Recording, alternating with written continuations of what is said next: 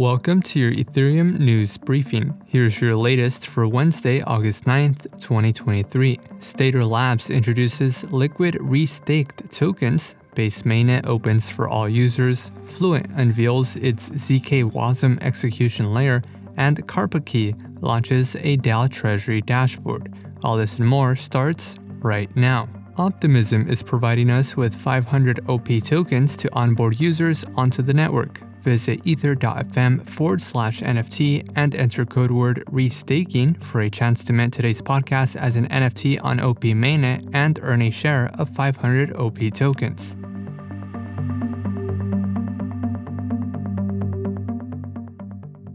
Stader Labs introduced the Liquid Restaked token, a synthetic receipt token that represents ownership of restaked Ether including assets restaked on EigenLayer. Liquid restaked tokens increase capital efficiency by allowing holders to secure other applications, earn rewards, and further leverage their capital in DeFi. Stader Labs aims to address the challenges of node operation by introducing the Liquid Restaked Token DAO which will be responsible for selecting validators and staking services. And users will be able to deposit native Ether and liquid staking tokens in exchange for liquid restaking tokens, or LRTs. LRT contracts will then distribute tokens to various node operators and accrue rewards. Stader Labs is a liquid staking protocol that allows node operators to deploy a validator with as little as 4 Ether and 0.4 Ether worth of its native SD token.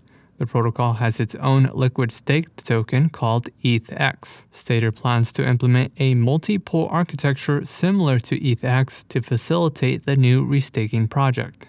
Base, an OP stack chain by Coinbase, is now available on mainnet for all users. Users can now mint a commemorative Base Day 1 NFT marking the launch of On Chain Summer. According to Coinbase, wallets that mint an on chain summer NFT are eligible for a 60 day trial of Coinbase One, a program that offers reduced trading fees on its centralized exchange. Users can visit onchainsummer.xyz to mint an NFT each day this month. The NFTs feature artwork with partners like Coca Cola, Atari, and OpenSea. Over 100 dApps and infrastructure providers are now available on Base mainnet, including Aave, Uniswap, and Balancer. Base is now the fifth largest rollup by total value locked, with over $140 million. Fluent unveiled its general purpose ZK Wasm execution layer for Ethereum.